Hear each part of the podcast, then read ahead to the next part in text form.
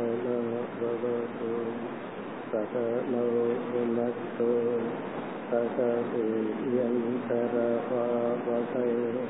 तेजस्विनावधीतमस्तु मा विद्विषावहैः ॐ शान्ति शान्ति शान्तिः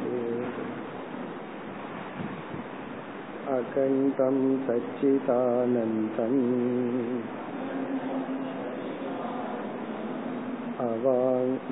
अवाङ्मनसगोचरम् आत्मानमखिलाधारम्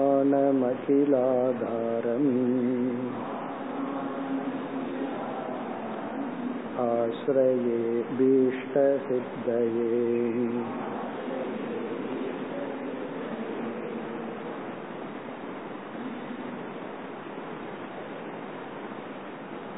பக்கம் இருநூத்தி பதினாறு பகுதி நூற்றி தொண்ணூற்றி ஒன்று மனநம் தோம் ஸ்ருதஸ்ய अद्वितीयवस्तुनः वेदान्त अनुगुणयुक्तिभिः अनवरतम् अनुचिन्तनम्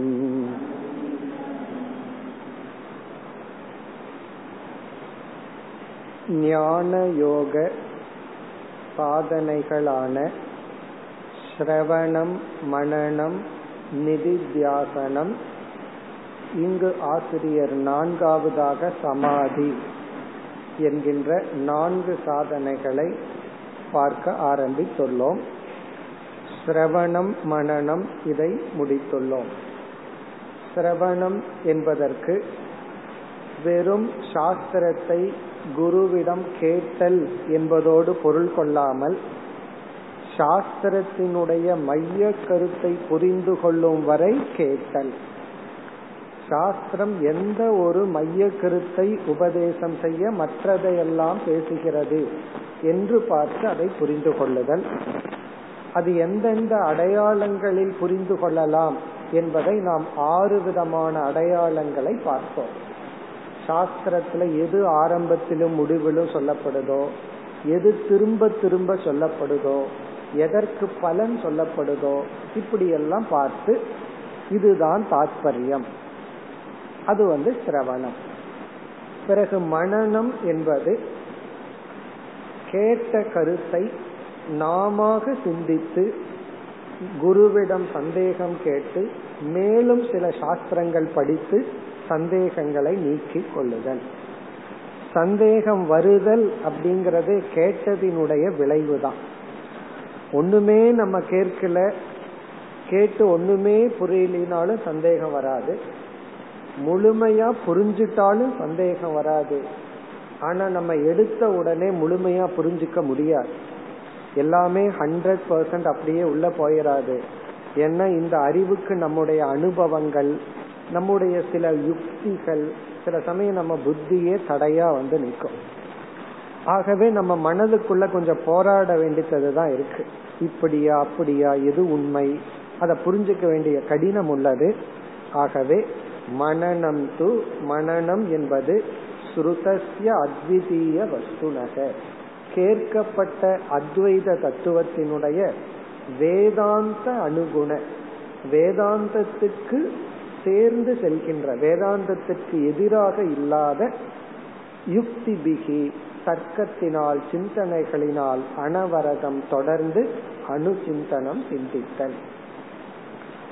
இதுல பெரிய சில சிரமங்கள் எல்லாம் இருக்கு. காரணம் சில மகான்களினுடைய பெயர்லேயே இப்ப சாதனைன்னு வந்துட்டா தர்ம விஷயத்துல எல்லாம் நல்லா இது பண்ணணும் தர்மப்படி இருக்கணுங்கிறலாம் யாரும் மாறி சொல்றதில்லை.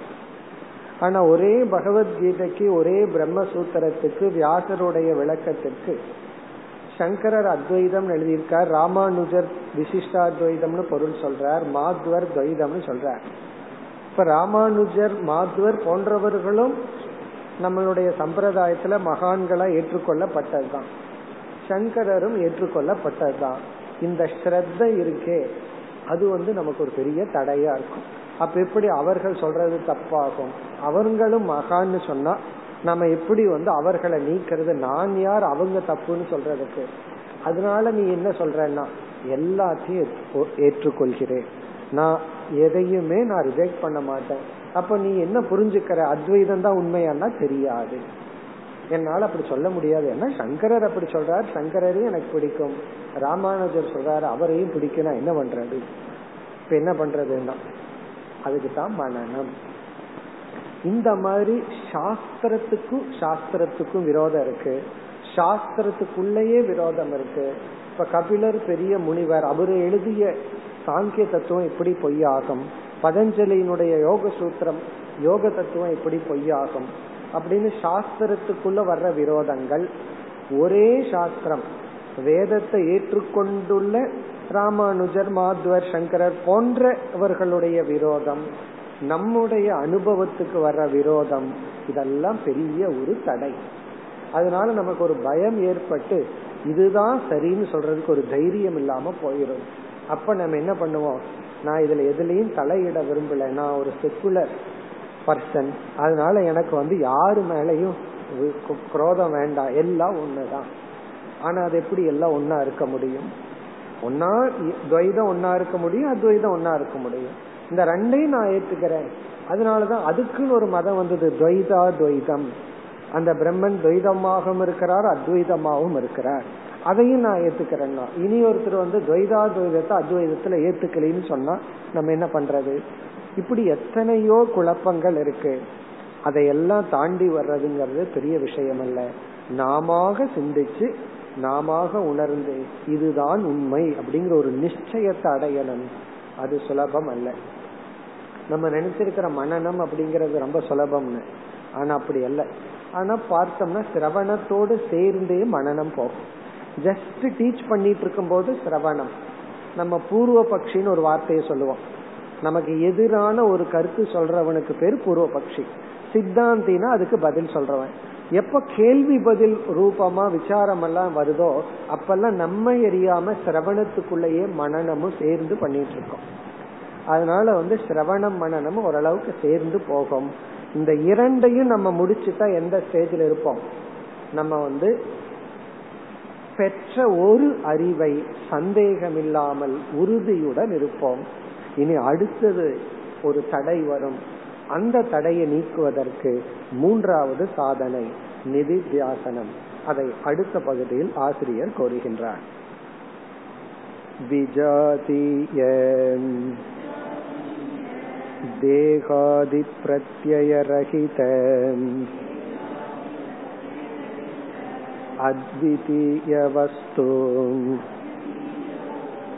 सजातीयप्रत्यय प्रवाहः निदिध्यासनम्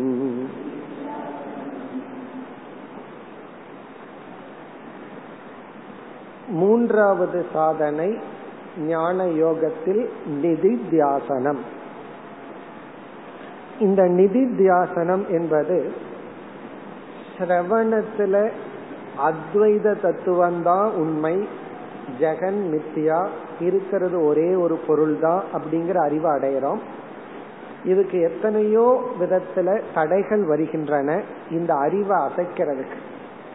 அது சாஸ்திர விரோதம் சாஸ்திராந்தர விதோ விரோதம். வேற சாஸ்திரத்திலிருந்து நமக்குள்ளேயே அதையெல்லாம் நம்ம மனநத்தின் மூலமா நீக்கிடுறோம். இந்த ஸ்டேஜ்ல நாம புரிஞ்சிட்ட அறிவுல சந்தேகமே கிடையாது.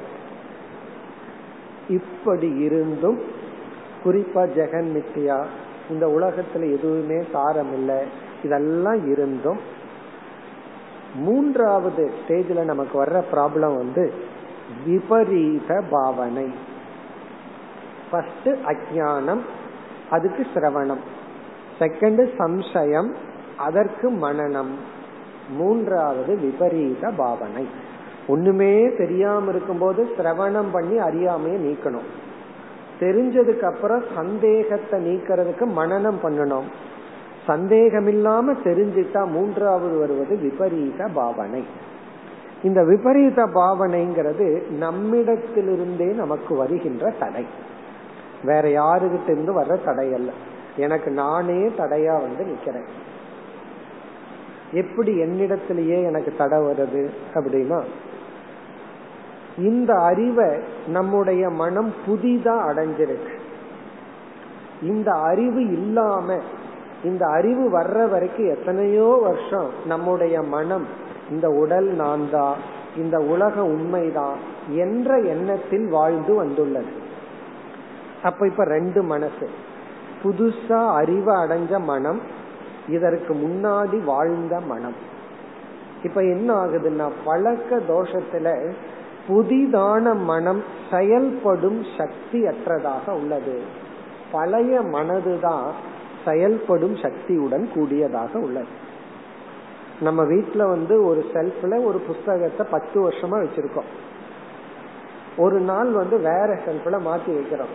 வச்சது நம்ம தான் பத்து வருஷமா அந்த பொருளை எடுக்கிறதுக்கு அந்த இடத்துல போய் பழகி இருக்கிறோம். ஒரு நாள் நம்மளே மாறி வேற ஒரு இடத்துல வச்சிருக்கிறோம். அறிவுபூர்வமா சந்தேகம் இல்லாம தெரியுது. ஆனா மீண்டும் ஏன் அதே இடத்துக்கு போறோம்? இதுல இருந்து என்ன தெரியுதுன்னா அதே போல டேப்ல தண்ணி ஏதோ காரணத்துல வரல. நமக்கே தெரியுது வரலன்னு பிளம்பருக்கு நம்ம தான் போன் பண்ணி இருக்கிறோம் பிறகு நம்மளே அதே டேப்புக்கு போறோம். பக்கத்துல பக்கெட் கப்ப வச்சிருப்போம் எடுக்காம டேப்புக்கு போறோம். ஏன் இதை நம்ம பண்றோம்? அறிவில்லாம இல்லையே. சந்தேகம் சொல்ல முடியாது. நமக்கு நல்லா தெரியுது சந்தேகம் இல்லாம இந்த நேரத்துல டேப்ல தண்ணி வராது. இருந்தாலும் நம்ம ஏன் அதை பண்றோம்? இதுல இருந்து என்ன தெரிகிறதுனா நம்ம எப்படிப்பட்ட மனதை கல்டிவேட் பண்ணி வச்சிருக்கிறோமோ அந்த மனதோட தான் இயற்கையா சுவாவமா வாழ்ந்துட்டு இருக்கிறோம். இப்ப இந்த அறிவுல வந்து இந்த உலகம் மித்தியா யாரு சொல்றதுக்கு ரியாலிட்டி கொடுக்க வேண்டியது இல்லை கோபப்பட வேண்டிய அவசியம் இல்லை எல்லாமே குழந்தைகள் தான் எல்லாமே அறியாமையில தான் பேசுறாங்க. என்னதான் இவ்வளவு தத்துவத்தை கேட்டு வச்சாலும் பொறுமையா இருக்கணும் கோபப்படக்கூடாது வெறுக்க கூடாது எல்லாத்தையும் அக்செப்ட் பண்ணிக்கணும். என்னதான் கேட்டு வச்சாலும் இது அறிவுபூர்வமா இப்படித்தான் இருக்கணுங்கிற ஒரு விஷன் இருக்கு. ஆனா லைஃப் அப்படின்னு வரும் பொழுது நம்மால அந்த அறிவின்படி வாழ முடிவதில்லை. அதுக்கு காரணம் நம்முடைய பழக்கங்கள் மனதினுடைய சுவாவம் அதுவே தடையாக உள்ளது. அதை நீக்குவதற்காகத்தான் நிதித்தியாசனம் என்கின்ற சாதனை. இந்த நிதித்தியாசனம் நம்ம மனதுக்கு வந்து இந்த ஞானத்துல உறுதியை கொடுக்கின்ற மனதோடு இந்த ஞானம் கலந்து விடுவதற்கு உதவி செய்கின்றது. இந்த பழைய வாசனையின் தூண்டுதலின் காரணமாக நம்ம பழையபடி நம்ம பிஹேவ் பண்ணாம அந்த பழைய மனதை நீக்கி புதிய நான்ல கொஞ்ச நாள் இருந்தாகும் இதுக்கு என்ன பண்றதுன்னா சாஸ்திரம் படிச்சாச்சு. அதுல நீ புதுசா படிக்கிறதுக்கு ஒண்ணு இல்ல. சந்தேகத்தை நீக்கியாச்சு. வேற என்னதான் பண்றதுன்னா நிதித்தியாசனத்துக்கு பெஸ்ட் எக்ஸாம்பிள் வந்து ஊறுகாய் தான் மாங்காய் எல்லாம் வெட்டி உள்ள போட்டாச்சு. பிராக்டிக்கலி ஊறுகாய் ரெடி ஆனா முதல் நாள் சாப்பிட்றதுக்கும் மூணு மாசத்துக்கு அப்புறம் சாப்பிட்றதுக்கும் வித்தியாசம் இருக்கு. மூணு மாசத்துக்கு அப்புறம் சாப்பிட்டா ஊறுகாய் கஷ்டப்பட்டு சாப்பிட வேண்டாம். அப்படியே அது வந்து அப்படியே மெல்ட் ஆகி போகும். காரணம் என்னன்னா என்ன ஆயிருக்குன்னா அந்த ஊறுகாய் வந்து அந்த எண்ணெயிலையும் மிளகாய் பொடியிலையும் ஊறி இருக்கு. அப்ப அதுக்கு வர வேண்டிய பக்குவம் அதுக்கு வந்திருக்கு. அப்ப நிதித்தியாசனம் என்னன்னா ஊறுகா அந்த ஸ்டேஜுக்கு வரணும்னா என்ன பண்ணணும்னா அதுக்கு முன்னாடியே சாப்பிட்டு தீர்த்தரக்கூடாது அவ்வளவுதான். அதை கொஞ்சம் வெட்டு வைக்கணும். அதை உள்ள போட்டு ஒரு மாசத்துக்கு அதை தொடக்கூடாது. அப்பதான் அது வந்து நிதி அது வந்து நிதி தியாசனம் பண்ணி அந்த மாங்காயோ அல்லது நார்த்தங்காயோ எலுமிச்சங்காயோ அது அந்த ஸ்டேஜுக்கு அது வரும். ஃபர்ஸ்ட் டேக்கும் பதினஞ்சு நாள் அல்லது ஒரு ரெண்டு மாசத்துக்கு அப்புறம் சாப்பிட்டு பார்த்தா வித்தியாசம் தெரியும். அதே போல நம்ம என்ன பண்ணணும்னா இந்த ஞானத்தை அடைஞ்சிட்டு இந்த ஞானத்திலேயே கொஞ்ச நாள் இருந்து பழகணும். இது காலம்தான் டைம் தான்.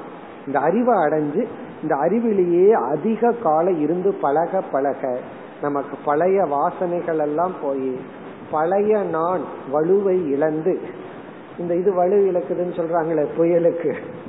அதே போல நம்ம பழைய நான் ஒரு புயல் போல இருக்கேன். அது வலுவை இழந்து புதிய நான் வந்து வலு பெறணும். அதுக்கு செய்யற சாதனை தான் நிதித்தியாசனம். இது வந்து ஒரு விதமான தியானம். மற்ற தியானத்துக்கு நியமங்கள் எல்லாம் ரொம்ப இருக்கு. இந்த நேரத்துல தான் பண்ணணும் குளிச்சுட்டு தான் பண்ணணும் இப்படித்தான் அமர்ந்து பண்ணணும்னால உபாசனைக்கு இருக்கு. நிதித்தியாசனத்துக்கு எந்த நியதியும் கிடையாது. நம்ம எந்த நேரத்துல வேண்டுமானாலும் இந்த வேதாந்த விஷயத்த மனசுல கொண்டு வந்து ஆழ்ந்து சிந்திச்சோம்னா அது நிதித்தியாசனம். அதுவும் இல்லாம ஒவ்வொருத்தருக்கும் ஒவ்வொரு விதமா நிதித்தியாசனம் தேவைப்படும். சில பேர்த்துக்கு வந்து பயம்ங்கிற உணர்வு போகாம இருக்கும். ஞானம் வந்ததுக்கு அப்புறம் பயம் தொடர்ந்து இருக்கும் சில பேர்த்துக்கு கோபம் தொடர்ந்து இருக்கும் சில பேர்த்துக்கு லோபம் தொடர்ந்து இருக்கும் சில பேர்த்துக்கு நான் அக்செப்டன்ஸ்ங்கிறது தொடர்ந்து இருக்கும் யாருக்கு என்ன பலகீனமோ அதை மேல கொண்டு வந்து இந்த ஞானத்தையும் கொண்டு வந்து அந்த பலகீனத்தை நீக்கி இந்த ஞானத்தை துணை கொண்டு நம்முடைய தவறான பாவனைகளை எண்ணங்களையும் செயல்களையும் நீக்கி பழகுதல். இது வந்து நம்ம விழிச்சிட்டும் பண்ணலாம். அல்லது கண்ணை மூடி அமர்ந்து தியானமாகவும் பண்ணலாம். இந்த ஞானத்தை அடைஞ்சதுக்கு அப்புறம் ஒருத்தன் கண்ணை மூடி தியானம் பண்றது போலயே அமர்ந்து கண்டிப்பா இப்படி நிதித்தியாசனம் பண்ணி ஆகணும். அப்படி அமர்ந்து ஞானத்தை மனசுல எடுத்துட்டு தியானிச்சிட்டு இருந்தா அது நிதித்தியாசனம். அதுக்கு அப்பாற்பட்டு ஒவ்வொரு விவகாரத்தையும் மீட் பண்ணும்போது கொஞ்சம் அலர்ட்டா இருந்து இந்த அறிவை கொண்டு வந்து மனசுக்குள்ள நிறுத்தி செயல்பட்டா அதுவும் நிதித்தியாசனம். பிறகு சாஸ்திரம் எல்லாம் படிச்சு முடிச்சதுக்கு அப்புறம் மீண்டும் நம்ம அதை எடுத்து படிச்சோம் அப்படின்னா அறிவுக்காக நம்ம படிக்கல. நம்ம ஏற்கனவே படிச்சு எழுதி வச்சு புரிஞ்சுட்டு அதை மீண்டும் நோட்ஸ் எடுத்து படிக்கிறோம்னு வச்சுக்கோமே. இல்ல மீண்டும் ஒரு கிளாஸ்ல சிடிலயோ இதுலயோ கேட்கறோம்னு வச்சுக்கோமே. கேட்டதையே கேட்கறோம். அறிவுக்காக அல்ல நம்ம டைம் அதுலயே ஸ்பெண்ட் பண்ணணுங்கிறதுக்காக. அப்போ சிரவணமும் நிதித்தியாசனமாகும் மனநம் நிதித்தியாசனமாகும் சிந்தனை நிதித்தியாசனமாகும். நம்ம வந்து சாதாரண ஒரு செயல் செய்யும் பொழுது இந்த அவேர்னஸோட செய்யும் போது அது நிதித்தியாசனமாகும்.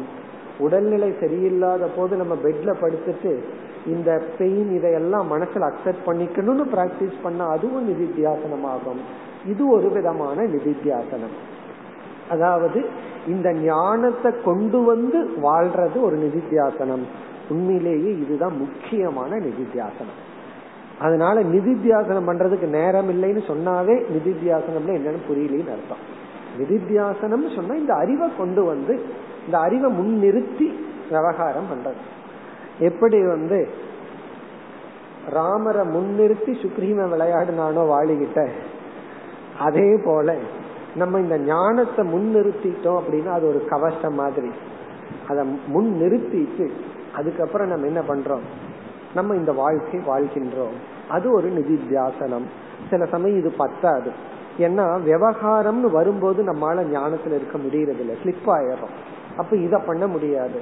அப்ப அதே முன் வந்து வெறும் பகவானுடைய நாமத்தை மட்டும் மனசுல சொல்லி ஜபம் பண்ணிட்டு இருந்த நம்ம வந்து அதற்குன்னு அமர்ந்து கண்ணை மூடி தியானத்துக்கு தேவையான எல்லா ஏற்பாட்டையும் பண்ணிட்டு பிறகு உபனிஷத் மந்திரங்களை ஏதாவது எடுத்துட்டு வந்து நம்முடைய பலகீனங்கள் நான் இப்ப எதுனால டிஸ்டர்ப் ஆகிறேன்? அப்படிங்கிற அந்த பலகீனத்தை முன்னாடி கொண்டு வந்து நிறுத்தி அதுக்கு ஆப்போசிட்டான ஒரு எண்ணத்தை கொண்டு வரணும். பயம்ங்கிறது ஒரு பலகீனம். மரணத்தை குறித்து ஒரு பயம்ங்கிறது ஒரு துயரமா இருந்தா நான் அமிர்த ஸ்வரூபம் இந்த உடல் நான் அல்ல. பிறகு ஒரு இன்செக்யூரிட்டி என்ன யாருமே பார்த்துக்க மாட்டாங்களா? நான் லோன்லியா இருக்கிறனே. இது ஒரு ப்ராப்ளம் இதுதான் முக்கியமா வரும். நான் தனிமைப்படுத்தப்பட்டுட்டேன். உலகம் என்ன ரிஜெக்ட் பண்ணிடுது. என்ன யாருமே புரிஞ்சுக்கல. இப்படி ஒரு ப்ராப்ளம் வந்ததுன்னா நானே அனைத்துமா இருக்கிறேன்.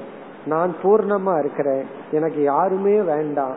இந்த மாதிரி ஒரு எண்ணத்தை கொண்டு வந்து நம்ம என்ன பண்ணணும்? அந்த துயரத்தை நீக்குதல். இப்படி தியானத்திலையும் பண்ணலாம். விவகாரத்திலையும் பண்ணலாம். இதுதான் நிதி தியாசனம்.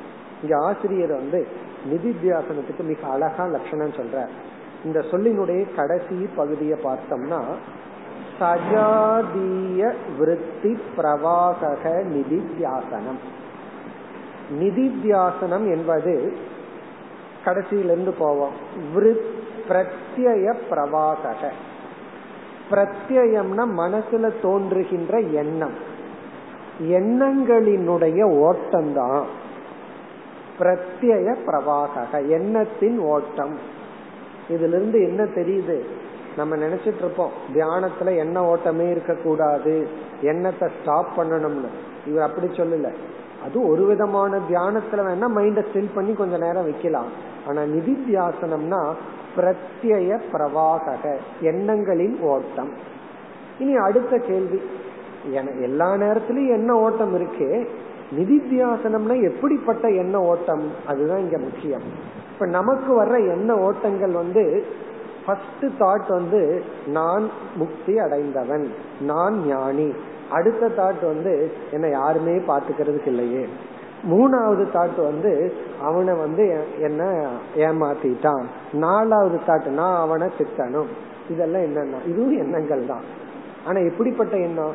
ஒரு எண்ணம் வந்து என்ன வேலிடேட் பண்ணுது. இனி ஒரு எண்ணம் ஆப்போசிட்டா வருது. ஒரு எண்ணம் வந்து இவனுக்கு இவ்வளவு கொடுக்கலாங்குது அடுத்த எண்ணம் இவ்வளவு எதுக்கு கொடுக்கணும்? இவன் ஏதாவது எனக்கு பண்ணியிருக்கிறானா? இப்படி மாறி மாறி வருது. எந்த எண்ணம் வருதோ அடுத்த எண்ணம் அதுக்கு ஆப்போசிட்டா இருக்கு.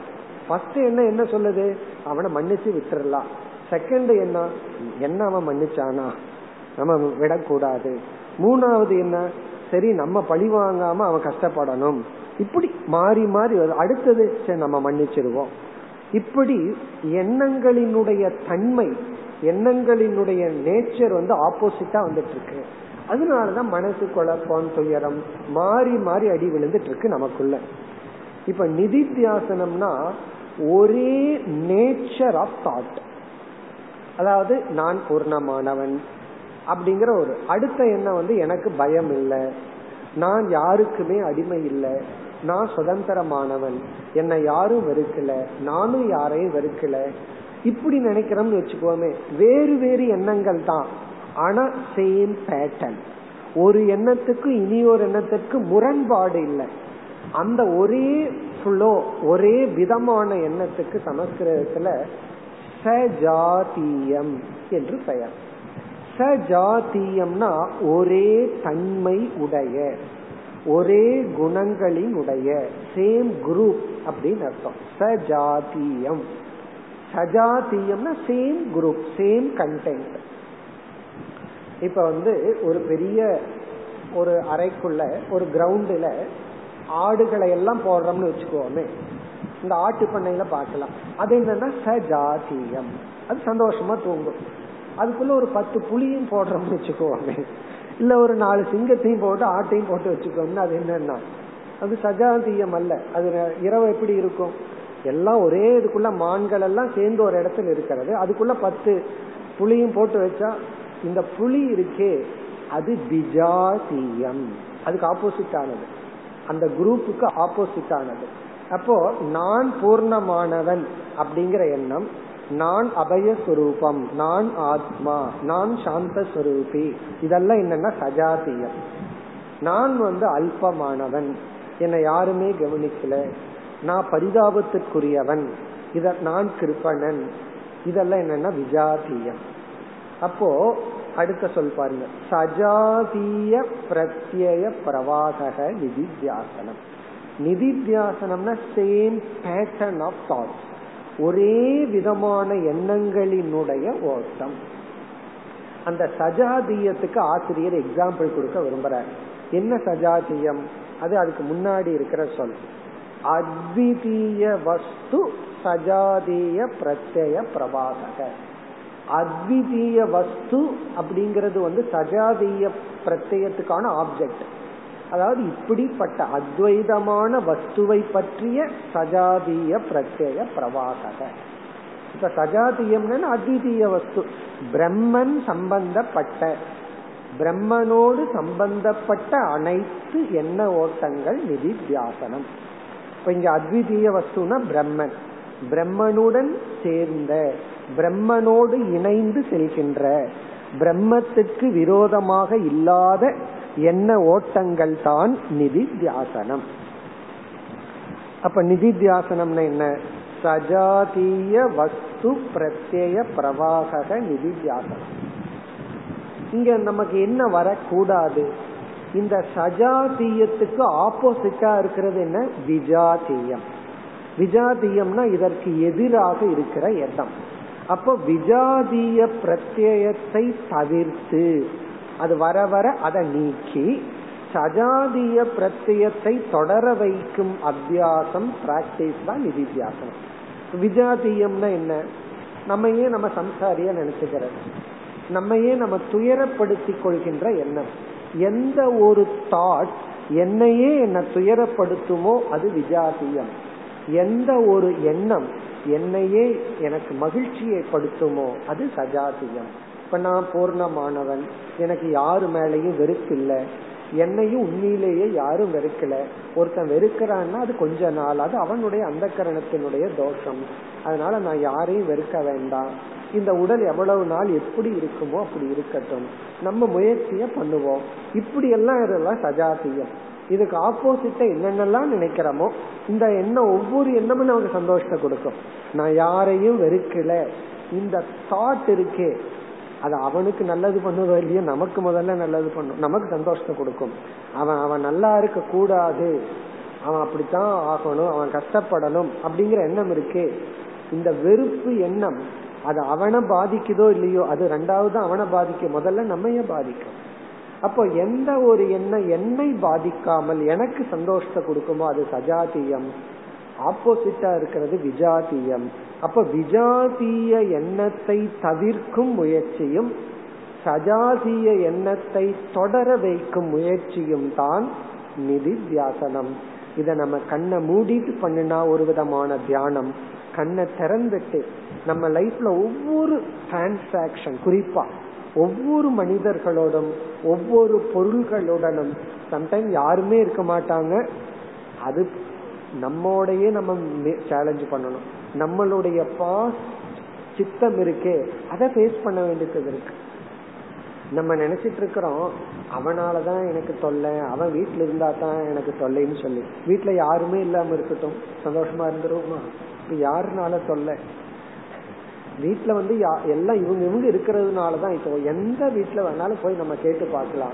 வீட்டில் இருக்கிறவங்க எல்லாத்துக்கிட்டையும் ஹண்ட்ரட் பர்சன்ட் உங்களுக்கு வந்து ரேப்போ இருக்கா? சந்தோஷமா இருக்கா? எல்லாம் அந்த ரிலேஷன்ஷிப் எல்லாம் அழகா போயிட்டு இருக்கான்னு கேட்டா யாராவதுனால அப்படி சொல்ல முடியுமா? அப்படி சொன்னாங்கன்னு சொன்னா ஒரு சைக்காட்ரிஸ்ட் சொல்றாரு அவங்களுக்குள்ள ரிலேஷன்ஷிப் இல்லைன்னு சொல்றாரு. ஒருத்தர் சொல்ற ரெண்டு பேர் கணவன் மனைவி போறாங்க. இங்க ரெண்டு பேர்த்துக்குள்ள எந்த ப்ராப்ளம் வர்றதில்லை எந்த சண்டையும் வர்றதில்லை அப்படிங்கிறார். அவர் என்ன சொல்றாருன்னா நீங்க ரெண்டு பேரும் சேர்ந்தே இல்லை. டோட்டலி இன்டிஃபரெண்ட் அதனால நீங்க வந்து ரிலேஷன்ஷிப்புக்குள்ளேயே இல்லைங்கிறார். ரிலேஷன்ஷிப்னு சொன்னா ஃபைட் வரணும் சண்டை வரணும். வேற ரிலேஷன்ஷிப்னுடைய பேக்கேஜ்னு சொல்றது. அது அப்படி இருந்துதான் ஆகணும். சந்தேகமே கிடையாது. அப்படி இருக்கையில நம்ம வந்து கண்டிப்பா ஃபேஸ் பண்ணி ஆகிறோம். ஆனால் அந்த ப்ராப்ளம் ரிலேஷன்ஷிப் தான் ப்ராப்ளம் இருக்கத்தான் இருக்கு. அதை விட பெரிய ப்ராப்ளம் யாருமே இல்லாம நான் மட்டும் இருக்கிறனே தனியா இருக்கிறனே அது ஏன் அதை விட பெரிய ப்ராப்ளமா இருக்கு? காரணம் என்னன்னா நான் மட்டும் இருந்துட்டா உண்மையிலேயே பிரச்சனை இல்லதான். என்னுடைய சித்தம் என்னுடைய வாசனைகள் எனக்குள்ள வர்ற என்ன போராட்டங்கள் அது என்னையே அழிச்சிட்டு இருக்கு. அதனாலதான் அவனை தனியா விடாத யோசிச்சு யோசிச்சு கஷ்டப்பட்டுருவான் அப்படின்னு சொல்றான். அவனை நாலு பேர்த்துக்குள்ள வச்சுட்டா நல்லா இருக்கிறான். காரணம் என்ன? அவனை அவன் ஃபேஸ் பண்ண முடியல. இப்படி நமக்குள்ளேயே நம்ம கஷ்டப்பட்டுட்டு இருக்கிறோம். குறிப்பா இந்த கஷ்டம் எல்லாம் சின்ன வயசுல தெரியாது. ரெஸ்பான்சிபிலிட்டி இருக்கும் போதெல்லாம் தெரியாது. ஏன்னா அதுல மைண்டு போயிருது. ரிட்டையர்ட் ஆனதுக்கு அப்புறம் ஃபர்ஸ்ட் ப்ராப்ளம் யாருன்னா நாம நம்ம ஃபேஸ் பண்ண வேண்டியது இருக்கு. யாருமே இல்லை. மைண்ட் டைவர்ட் பண்றதுக்கு ஒன்றும் கிடையாது. அப்போ இந்த நிதி தியாசனம்ங்கிறது நம்மைய நம்மளே ஃபேஸ் பண்ணும் போதும் நாம மற்றவர்களையும் பொருள்களையும் உறவினர் ரிலேஷன்ஷிப்பையும் ஃபேஸ் பண்ணும்போது இந்த எந்த எண்ணம் நம்மையும் மற்றவங்களையும் துன்புறுத்தாம இருக்கோ அது சஜாதியம். நம்மையும் மற்றவங்களையும் ஹத்து பண்ணுமோ அது விஜாதியம்.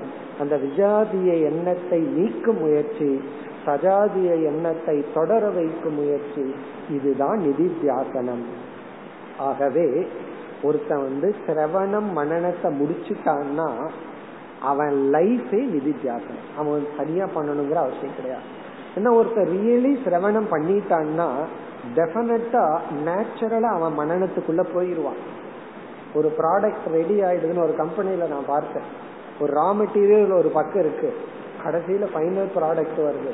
அங்க இருக்கிறது பத்தே பேர் தான். எவ்வளவோ பெரிய பெரிய யூனிட் அது. அது ஒரு ஒரு இதுல ரெடி ஆயிடுதுன்னா அந்த ஆப்ஜெக்ட் என்ன பண்ணுதுன்னா அடுத்ததுல ஷிஃப்ட் பண்ணிடுது. தப்பா இருந்ததுன்னா ரிஜெக்ட்ல தள்ளி விட்டுருது. அப்போ அடுத்த இந்த ப்ராசஸ் ப்ராப்பரா நடந்ததுன்னா நேச்சுரலா என்ன பண்ணுது? இந்த மெஷின் அடுத்த ப்ராசஸுக்கு தள்ளி விட்டுறது செக் பண்ணிட்டு தள்ளி விட்டுறது இந்த ப்ராசஸ் ஒழுங்கா நடக்கலையா? வேற ரூட் ரிஜெக்ட் பண்ணிடுது அந்த ப்ராசஸ் நடக்குதா? உடனே அந்த ப்ராசஸ் ஹண்ட்ரட் பர்சன்ட் ஆயிடுன்னா அடுத்த யூனிட்டுக்கு தள்ளி விட்டுறது இதே தான் நம்ம லைஃபுமே அதை பார்க்கும்போது லைஃபே அது தெரி காட்டுற மாதிரி இருந்தது ஒருத்தன் சிரவணம் பண்ணிட்டான்னா நேச்சுரலா அவன் அடுத்த மனநத்துக்கு போயிடுவான் யாரும் சொல்லி கொடுக்க வேண்டாம். மனநத்தை முடிச்சுட்டான்னா நேச்சுரல் விளைவு என்னன்னா நிதித்தியாசனத்துக்கு போயிடுவான் அந்த நிதித்தியாசனம் வந்து கண்ணை விழிச்சிட்டு நம்ம வாழ்ற வாழ்க்கையும் நிதித்தியாசனம். ஆனா அது மட்டும் பத்தாது. தனிமையில கொஞ்ச நேரம் அமர்ந்து இவன் உபாசனை ஜபம் பூஜை பண்ண காலத்தை இவன் நிதித்தியாசனத்துல பயன்படுத்துகின்றான். இந்த இதுதான் நிதித்தியாசனம். இந்த இடத்துல ஏன் நிதித்தியாசனம் சொல்றோம்னா இந்த பலன் இருக்கே அத முயற்சியுடன் கொண்டு வந்து நிறுத்துறோம். கஷ்டப்பட்டு நான் பூர்ணமானவன்.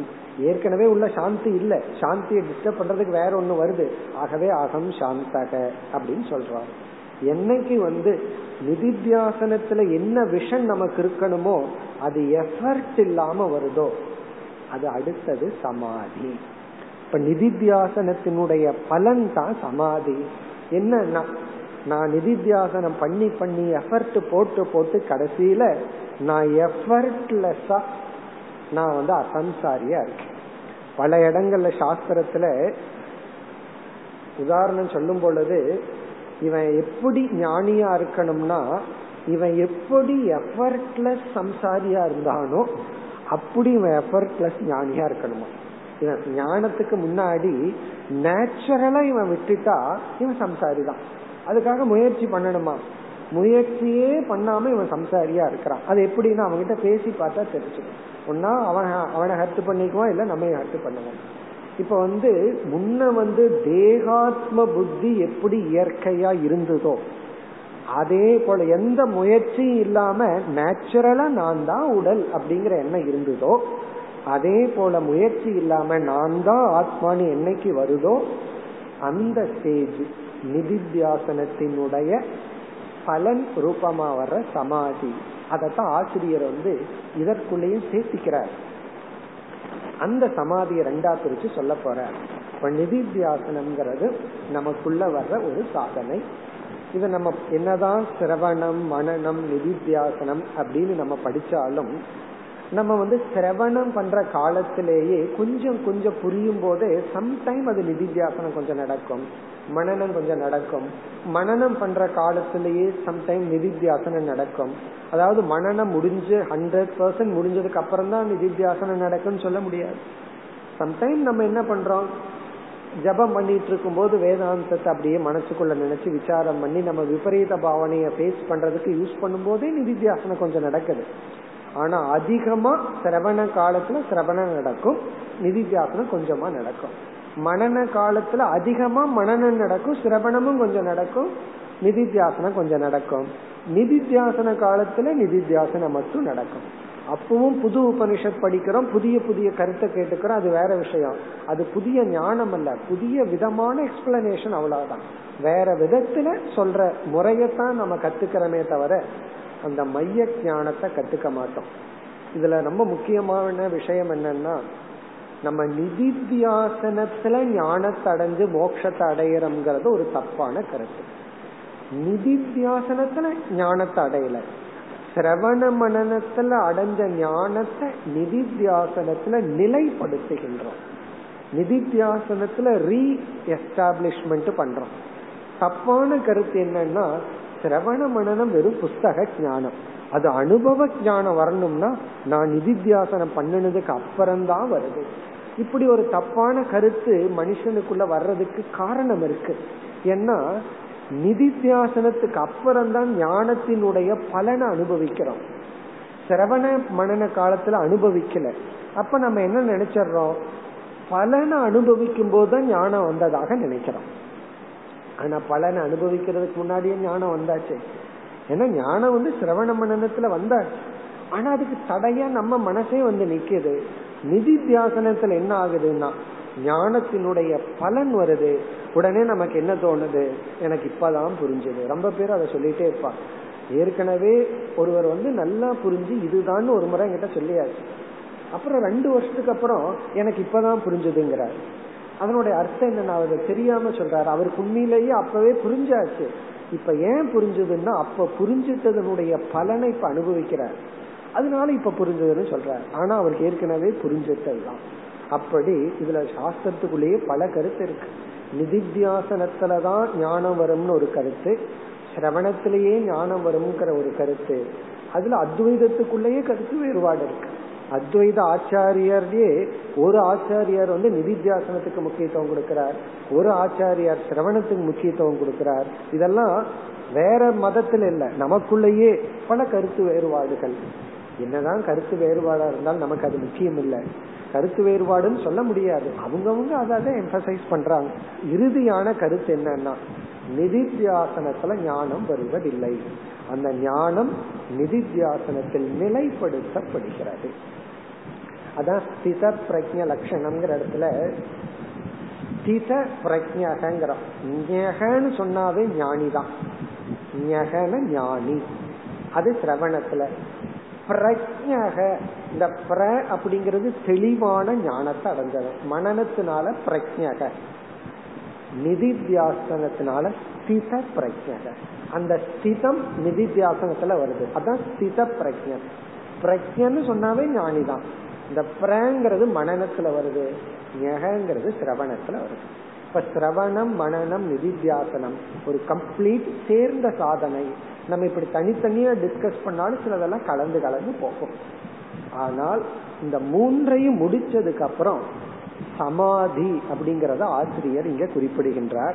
இப்ப நிதித்தியாசனத்துல நம்ம இந்த விஜாதிய பிரத்யேகத்துக்கும் ஆசிரியர் இங்க எக்ஸாம்பிள் சொல்றார். என்ன சொல்றார்? விஜாதிய தேகாதி பிரத்யய ரகித விஜாதியமான அதுக்கு எக்ஸாம்பிள் சொல்றாரு. விஜாதியம்னா இந்த இடத்துல என்ன? தேகாதி நான் உடல் எக்ஸெட்ரா நான் இந்திரியம் நான் உடல். பிரத்யய ரகித அப்படிப்பட்ட எண்ண ஓட்டங்களை நீக்கி. அப்ப விஜாதிய பிரத்யத்தை நீக்கி சஜாதிய பிரத்யத்தை தொடர்ந்து செய்வதுதான் நிதித்தியாசனம். அந்த விஜாதிய பிரத்யம்ங்கிறதுக்கு எக்ஸாம்பிள் சொல்லிட்டார். விஜாதியமான தேகம் முதலிய எண்ணங்களை நீக்கி சஜாதிய பிரத்யத்துக்கு எக்ஸாம்பிள் சொல்றார். அத்விதீய அத்விதீய வஸ்து சஜாதிய. அத்வைதமான வஸ்துவை பொருளாக கொண்ட அத்வைத வஸ்துவோடு சம்பந்தப்பட்ட சஜாதிய எண்ணங்களினுடைய ஓட்டம் தான் நிதி தியாசனம். அப்ப நிதித்தியாசனம் அப்படிங்கிறது வந்து எப்பொழுதெல்லாம் ஞானத்தின் துணை கொண்டு சம்சாரத்தை கொடுக்கிற எண்ணத்தை நீக்கிறோமோ அப்ப நம்ம நிதித்தியாசனம் பண்ணியிருக்கோம். ஞானத்தின் துணை கொண்டு இந்த அறிவன் பயனா வச்சுட்டு அறிவை ஒரு அம்பா வச்சுட்டு எந்த ஒரு எண்ணம் என்ன சம்சாரின்னு எஸ்டாப்ளிஷ் பண்ணுதோ அந்த எண்ணத்தை நீக்கிறோமோ அந்த செகண்ட்ல அந்த நேரத்துல நம்ம நிதித்தியாசனம் பண்ணிட்டோம். சில சமயம் வெற்றி அடைவோம் சில சமயம் தோல்வி அடைவோம். இப்படி போராடி போராடி தான் நம்ம வந்து நிதித்தியாசனம்ங்கிற சாதனையை கம்ப்ளீட் பண்ணணும். இந்த நிதித்தியாசகனும் முக்த நல்ல முக்தியினுடைய லாஸ்ட் ஸ்டேஜில் இருக்கான். அதாவது கர்மயோகியும் வேதாந்தத்துக்குள்ள வந்தவன் தான் நிதித்தியாசகனும் வந்தவன் தான் இப்ப வந்து உங்க பையன் எங்க போறான்னா ஸ்கூலுக்கு போயிட்டு இருக்கான் அப்படின்னு சொல்ற. எங்க போய் எந்த ஸ்கூலுக்கு போயிட்டு இருக்கான்னா ஏதோ ஸ்கூலுக்கு சொல்ற. என்ன படிக்கிறான்னா எல்கேஜிங்கிறாங்க உங்க பையன் என்ன பண்றான்னா ஸ்கூலுக்கு போயிட்டு இருக்கான் என்ன பண்றான்னா பிளஸ் டூ தான். ரெண்டு பேரும் ஸ்கூல் தான். ஒருத்தன் பிகினிங்ல இருக்கான் ஒருத்தன் அதே ஸ்கூலினுடைய லாஸ்ட் ஸ்டேஜில் இருக்கான். அதே போல எல்லாமே சாதகர்கள் தான். ஆனா இதுல என்னன்னா நம்ம கொஞ்சம் வேதாந்தம் படிச்சுட்டு எனக்கு சிரவண மனநம் எல்லாம் முடிஞ்சது நான் நிதித்தியாசனத்துல இருக்கிறேன்னு கற்பனை பண்ணிக்க கூடாது. நம்மளுடைய ஸ்டேஜ் எங்க? நாம எந்த இடத்துல இருக்கிறோம்? நமக்கு எது தேவை? இதெல்லாம் தெரிஞ்சிட்டாலும் ஓகே எனக்கு வந்து இன்னும் சகுண பிரம்மே புரிய மாட்டேங்குது. இன்னும் அவ்வளவு ராகத்வேஷம் இருக்கு. அப்ப நான் வைராகியத்தை ஸ்ட்ரென்தன் பண்ணணும். சமதமாதி ஸ்ரத்தையில ப்ராப்ளம் அப்ப என்ன பண்ணணும்னா அதை நம்ம ரெடி பண்ணிட்டு இருக்கணும். ஆனால் ஞான யோகிங்கிறவன் சிரவண மனன நிதித்தியாசனத்தை ஓரளவு தொடர்ந்து செய்து முடித்தவன். இப்படி முடிச்சுட்டா அடுத்த ஸ்டேஜ் என்ன? நார்மலா நிதித்தியாசனத்தோட நம்ம ஸ்டாப் பண்ணிக்குவோம். ஆனா இங்க ஆசிரியர் என்ன பண்றார்? நிதித்தியாசனத்தினுடைய பலனா சமாதிய சொல்றார். அந்த சமாதி என்ன? அதை பற்றி அடுத்த கருத்து அடுத்த பகுதிக்கு செல்வோம். समातिर्द्विविधः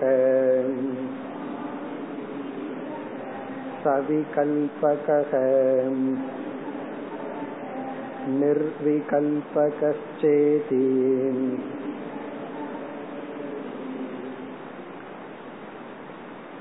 நான்காவதாக இவர் அறிமுகப்படுத்துவது சமாதிகி உடனே என்ன பண்ணிடுறார் இந்த சமாதியை இரண்டு விதம்னு அறிமுகப்படுத்துறார் இவர் சமாதிங்கிற சொல்லுக்கு லட்சணம் கொடுக்கறதுக்கு பதிலா சமாதி இரண்டு விதம்.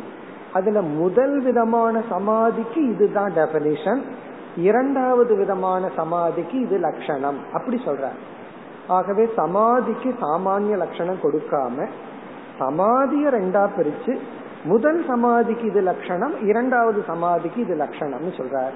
இங்க அந்த இரண்டு சமாதியினுடைய பெயரை அறிமுகப்படுத்துறார். சமாதிகி த்விவிதக.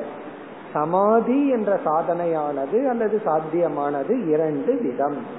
ஒன்று சவிகல்பக சேர்த்து சொல்லணும்னா சவிகல்ப சமாதி நிர்விகல்பக நிர்விகல்பக சமாதி.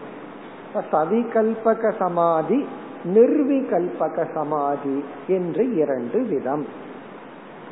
அதுக்கு முன்னாடி சமாதிங்கிற வார்த்தைக்கு என்ன பொருள்? நம்ம என்ன பொருள் நினைச்சு வச்சிருக்கிறோம்? சமாதின்னு சொன்னா. சமாதின்னு சொன்னா நம்ம இறந்ததுக்கு அப்புறம் நமக்கு மேல ஒரு கட்டடத்தை கட்டி ஒரு விளக்கு வச்சு கும்பிட்டா அந்த இடத்துக்கு பேரு சமாதி. ஒரு மகான் எல்லாம் அந்த காலத்துல இறந்துட்டா ஒரு பெரிய மகான் இறந்துட்டா என்ன செய்வார்கள் தெரியுமோ? ஒரு குழிய தோண்டி உள்ள அந்த மகானை வச்சு அதுக்கு மேல ஒரு சிவலிங்கத்தை வச்சிருவாங்க. அதனால பாத்தீங்கன்னா தமிழ்நாட்டுல பல சிவன் கோயில்கள் சமாதி தான். இதை கண்டா போறதுக்கே பயமா இருக்கும் இல்ல? காரணம் சாதாரணமான ஒரு மகான்கள். அல்லது என்ன வைப்பாங்க? ஒரு மரத்தை வைப்பார்கள். அவருக்கு மேல ஒரு மரத்தை வச்சு விட்டுறாரு. இல்ல சிவன் ஒரு சிவலிங்கத்தை வச்சாரு. இப்ப நம்ம என்ன நினைச்சிருக்கிறோம்? சமாதினா இறந்ததுக்கு அப்புறம் வைக்கிற இடம் அப்படின்னு. இலக்கணப்படி அந்த அர்த்தத்தை எடுக்கலாம். சம்யக் ஆதியத்தை அஸ்மின் நன்கு அங்கு இருப்பது அப்படின்னு அர்த்தம். அதே இடத்துல அசையாமல் இருப்பது அப்படின்னு அர்த்தம் தான் ஆனால் அது ஒரு அர்த்தம் லௌகிக்கத்துல இனி இந்த இடத்துல அர்த்தமே வேற. அதனாலதான் ஆசிரியர் வந்து ரெண்டு பேரை சொல்லி சவிகல்பக சமாதி நிர்விகல்பக சமாதின்னு பிரிச்சு சொல்ல போறார். இப்ப இனி அடுத்தது வந்து சவிகல்பக சமாதிக்கு லட்சணம் சொல்லி அதுவும் ஒரு சாதனை மாதிரி சொல்லுவார் பிறகு நிர்விகல்பக சமாதின்னு சொல்லுவார். இப்ப நம்ம எப்படி புரிஞ்சுக்கலாம்? அது சவிகல்பகமோ நிர்விகல்பகமோ? அது எது வேணாலும் இருக்கலாம். ஆசிரியரே ரெண்டுக்கு அதிக முக்கியத்துவம் கொடுக்கல. இரண்டையுமே சமமா ட்ரீட் பண்றார். சவிகல்பகம் வந்து லோயர் நிர்விகல்பா ஹையர் அப்படி ஆசிரியர் எடுத்துக்கல. ரெண்டு இருக்குன்னு ஸ்டேட் பண்றார். இரண்டுக்கும் ஆசிரியர் ஈக்குவல் இம்பார்ட்டன்ஸ் கொடுக்கிறார். ரெண்டு ஒரு விதத்துல ஒண்ணுதான் அப்படின்னு சொல்றார். அதனால நம்ம வந்து சவிகல்பம் நிர்விகல்பம்ங்கிறது ஒரு தியரிட்டிக்கலா படிச்சாலும் பிராக்டிக்கலா ரெண்டு ஒண்ணுதான். இப்ப சமாதியை நம்ம என்னன்னு சொல்லலாம்? சமாதி அப்படிங்கிறது வந்து நிதித்தியாசனத்தினுடைய லாஸ்ட் ஸ்டேஜ் பல அவஸ்தா அப்படின்னு சொல்லலாம். பல அவஸ்தா அப்படின்னு சொன்னா இந்த பலனை அனுபவித்தல். தியானத்துக்கு அடுத்த ஸ்டேஜ் சமாதி. முயற்சி செய்து மனதுல எண்ணங்களை விரட்டி ஒரே எண்ணத்தை இருக்கிற செய்யற முயற்சிக்கு பேரு தியானம். அந்த முயற்சியின் பலனா அதுவே மனசுல நடந்தா அதற்கு பெயர் சமாதி. இந்த ரொம்ப சாண்டிங் பண்ணிட்டு இருக்கிறவங்க ஜபம் பண்ணிட்டு இருக்கிறவங்களுக்கு இந்த எக்ஸாம்பிள் சொன்னா புரிஞ்சிடும் பண்ணாதவங்களுக்கு இது புரியாது. கேட்கிற மாதிரி இருக்கும். அதாவது ஒரு நாமத்தை ஒரு குறிப்பிட்ட காலத்துல அது குறிப்பா எப்பாவது நம்ம செஞ்சிருந்தோம்னா இந்த காலத்துக்குள்ள இவ்வளவு சொல்லி முடிக்கணும் அப்படின்னு சொல்லி ஒரு மந்திரத்தை எடுத்துட்டு சொல்லிட்டு இருந்தோம்னா என்ன ஆகும்னா மற்ற நேரத்துல நம்ம எரியாம அந்த மந்திரம் உள்ள ஓடிட்டு இருக்கும். நமக்கே ஆச்சரியமா இவ்வளவு நேரம் அதை சொல்லிட்டு இருந்தனா அப்படின்னு நமக்கே ஆச்சரியமா இருக்கும். அதுவும் இல்லாம இப்ப நீங்க வந்து பகவத்கீதை அல்லது விஷ்ணு சகசரநாமம் ஏதாவது மனப்பாடம் பண்ணணும் அப்படின்னு முடிவு பண்ணிட்டு பண்ணிட்டு இருக்கீங்க. இப்போ ஒரு ஸ்லோகத்தோட நைட்டு படுக்கும்போது ஒரு ஸ்லோகத்தை சொல்லி அந்த ஸ்லோகத்தோட நீங்க தூங்கிட்டீங்கன்னா காலையில் எழுந்தீங்கன்னா அடுத்த ஸ்லோகத்தோட எழுந்திருப்பீங்க. இது நம்ம அனுபவ ரீதியா பார்க்கலாம் செஞ்சிருந்தா. அப்படி ஒரு மந்திரத்தை சொல்லிட்டே இருந்தோம்னா பிறகு என்ன ஆகும்னா நம்ம முயற்சி இல்லாம மனசு சொல்ல ஆரம்பிச்சிடும் நல்ல விஷயத்துக்கு இதுதான் கெட்ட விஷயத்துக்கு தான் ஒருத்தனை நீங்க அரை மணி நேரம் திட்டிட்டு வீட்டுக்கு போயிருங்க. பேசாம இருப்பீங்க அவனை பாட்டுக்கு திட்டிட்டு இருப்பீங்க. காரணம் என்ன? ஒன்ன நம்ம தொடர்ந்து செஞ்சோம்னா ஒரு ஸ்டேஜுக்கு மேல நம்ம அதை செய்ய வேண்டாம். அது அதுவாக செஞ்சுட்டு இருக்கோம். அப்படி இந்த நிதித்தியாசனம் செஞ்சு செஞ்சு அதுக்கப்புறம் பார்த்தோம்னா எஃபர்ட்லெஸ்ஸா அந்த பூர்ணத்துவமாக நான் இருக்கிறதுங்கிறது உள்ள ஓடிட்டே இருக்கும். அதுதான் சமாதி. இப்ப சமாதி அப்படிங்கும் போது இங்க எஃபர்ட்லெஸ்னஸ்ங்கிறது எம்பசைஸ் ஆகும். முயற்சி இல்லாமல் நம்முடைய மனதில் சஜாதீய பிரத்யம் ஓடும் பொழுது அது சமாதி. முயற்சியுடன் ஓடினால் அது நிதித்தியாசனம். முயற்சியின்றி ஓடினால் அது சமாதி. பகவானுடைய நாமத்தை கான்சியஸா சொல்லிட்டு இருந்தா ஜபம். நம்ம வேற ஏதோ பண்ணிட்டு இருக்கும்போது நமக்கு தெரியாம ஆழ்ந்த மனசுல ஓடிட்டு இருக்கு நமக்கே அது தெரியாது. திடீர்னு தான் ஞாபகம் வரும். அதுக்கு பேரு சமாதி. அதத்தான் சொல்ல போறேன் இப்ப சமாதிங்கிறது ஆல்மோஸ்ட் நம்ம எப்படி எடுத்துக்கலாம்? பல அவஸ்தா. ஜீவன் முக்தி அப்படின்னு எடுத்துக்கலாம். ஏன்னா நிதித்தியாசனத்தினுடைய பலன். அப்படித்தான் இங்க ஆசிரியர் சொல்ல போற இப்ப ஆசிரியர் வந்து சமாதிக்கு கொடுக்கிற லட்சணம் இது சாதனைக்குள்ள அவர் சேர்த்திட்டாலும் சிரவணம் மனநம் நிதித்தியாசனத்தோட அவர் சமாதியை உள்ள சேர்த்திட்டாலும் இவர் இங்க கொடுக்கிற லட்சணம் வந்து இந்த சிரவண மனன நிதித்தியாசனத்தினுடைய பலனா கிடைக்கிறது தான் சமாதி. அதுவே ஆல்மோஸ்ட் ஜீவன் முக்தனுக்கு உதாரணமா சொல்றேன் இனி வந்து அடுத்த பகுதியில சவிகல்பக சமாதிக்கு என்ன லட்சணம் சொல்றாருன்னு இப்பொழுது பார்ப்போம்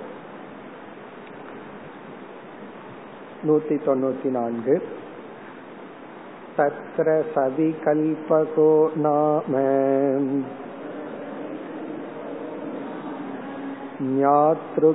ज्ञातृज्ञानातीम् विकल्पलय अनपेक्षयाम् अद्वितीयवस्तुनि तदाकाराम् कारितायाः चित्तवृत्तेः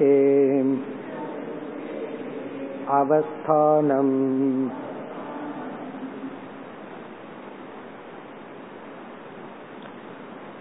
இந்த பகுதியில் ஆசிரியர் மிக அழகாக தெளிவாக இரண்டு எக்ஸாம்பிள் உதாகரணங்கள் கொடுத்து இந்த இரண்டு சமாதியும் ரொம்ப அழகா விளக்குறார். இவர் கொடுக்கிற உதாரணம் இருக்கே ரெண்டு சமாதிக்கும் மிக அழகான உதாகரணம் நம்ம இந்த ரெண்டு சமாதியும் பார்த்துட்டு அப்புறம் அப்படியே போவோம். சவிகல்பக சமாதிக்கு இவர் என்ன எக்ஸாம்பிள் கொடுக்கிறார்? ஏன்னா எக்ஸாம்பிள் அடுத்த பகுதியில வருது. உதாகரணத்தை அடுத்த பகுதியில சொல்றார். அந்த உதாகரணத்துடன் பார்த்தா இந்த கான்செப்ட் புரியுங்கிறதுனால அடுத்த பகுதியில் உதாகரணத்தை இப்பவே நம்ம எடுத்துக்குவோம். எடுத்துட்டு நம்ம பார்ப்போம். இந்த சமாதியை புரிஞ்சுக்கிறதுக்காக.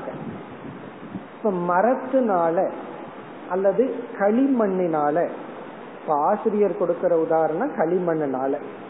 களிமண்ணினால ஒரு யானை செய்யப்பட்டு இருக்கு அடுத்த பகுதியில வர்ற எக்ஸாம்பிள் இப்ப களிமண்ணால யானை செய்யப்பட்டது அது யானையினுடைய உருவத்துக்கு இருக்குன்னு வச்சுக்கோமே. அந்த களிமண்ணிலேயே ஒயிட்ட கொடுத்து எல்லாம் கொடுத்து தந்தம் எல்லாம் கொடுத்து அது என்டையர் யானை களிமண் தான். ஒரு குழந்தை பார்க்குது. அப்ப அந்த குழந்தைக்கு களிமண்கிற விஷன் இல்லாம அது யானை அதுக்கு தும்பிக்கை இருக்கு அதுக்கு வந்து தந்தம் இருக்கு கால் இருக்கு இப்படி எல்லாம் அது பார்க்குது பயந்துக்குது என்னமோ பண்ணுது. பிறகு இதை தெரிந்த பெரியவர் வந்து அந்த யானையை பாக்கிறார் அவர் வந்து யானையை நல்லா ரசிக்கிறார். இவ்வளவு நல்லா இருக்கு அப்படின்னு. இந்த யானையினுடைய வேற்றுமை தெரிந்து இருந்த பொழுதும் அந்த ஒற்றுமையான களிமண்கிற ஞானத்துடன் அந்த யானைய பாக்கிறார் அப்ப இவருக்கு என்ன இருக்குன்னா இவருக்கு வந்து வேற்றுமை தெரிஞ்சிட்டு இருக்கு. வேற்றுமை தெரிஞ்சிட்டு இருக்கும் பொழுதே அந்த வேற்றுமையில பாதிக்கப்படாம இருக்கிற ஒற்றுமை ஞானமும் இருக்கு. எந்த ஏக ஞானம் இவருக்குள்ள இருந்தா அந்த வேற்றுமையை அனுபவிக்கும் பொழுது வேற்றுமையினால பயம் வரக்கூடாது. அந்த பயம் எல்லாம் வரல. அப்ப சவிகல்ப சமாதியை என்ன சொல்றார்? இந்த ஞானி வந்து உலகத்துல வேற்றுமைய பார்த்துட்டு இருந்தாலும் இவனுக்கு தெரியுது இது அகங்காரம் இது என்னுடைய உடல் இது உன்னுடைய உடல் இது உலகம்.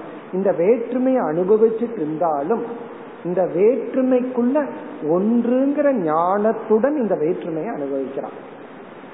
இப்ப வந்து யானைய வந்து களிமண்கிற ஞானத்துடன் வேற்றுமை அனுபவிக்கிறது போல. இதுதான் சவிகல்பக சமாதி. சவிகல்பக சமாதிக்கு ஆசிரியர் கொடுக்கிற லட்சணம் இவன் வந்து ஒன்றுங்கிற ஞானத்தில் ஊறி இருந்த பொழுதும் அவன் மேலோட்டமா வேற்றுமையும் பார்த்துட்டு தான் இருக்கிறான்.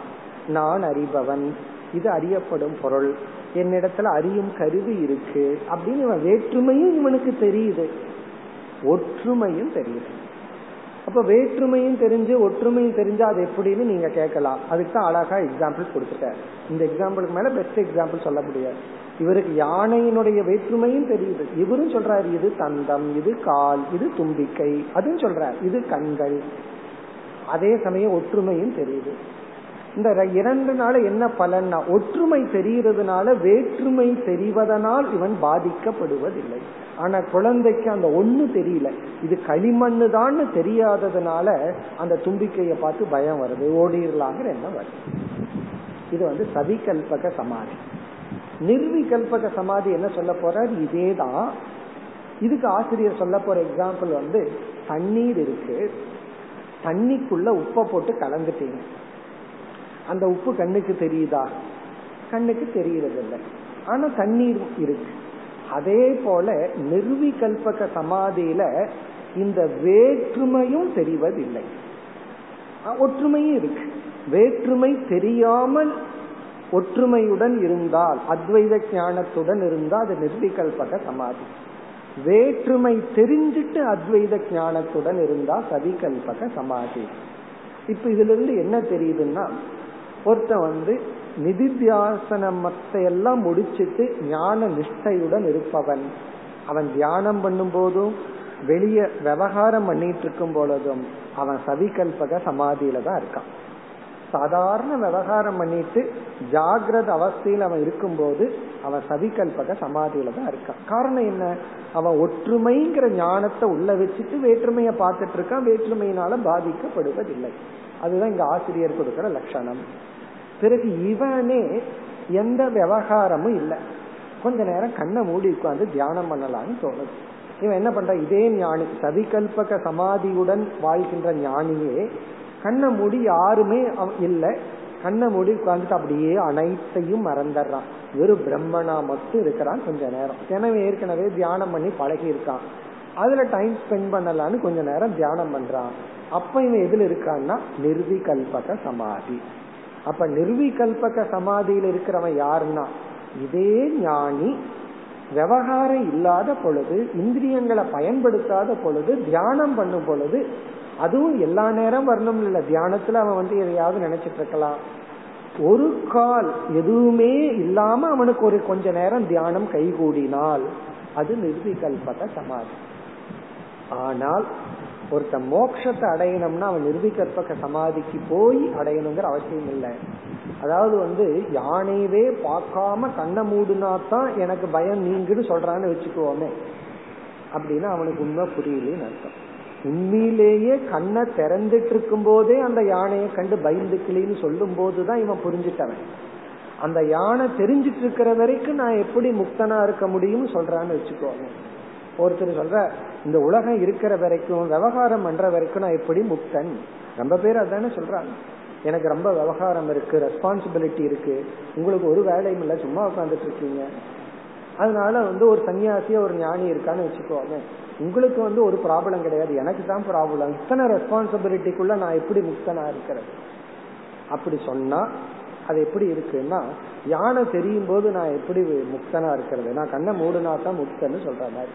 உண்மையிலேயே எக்ஸ்ட்ரா விவகாரம் இருக்கிறத ரசிக்கணும்.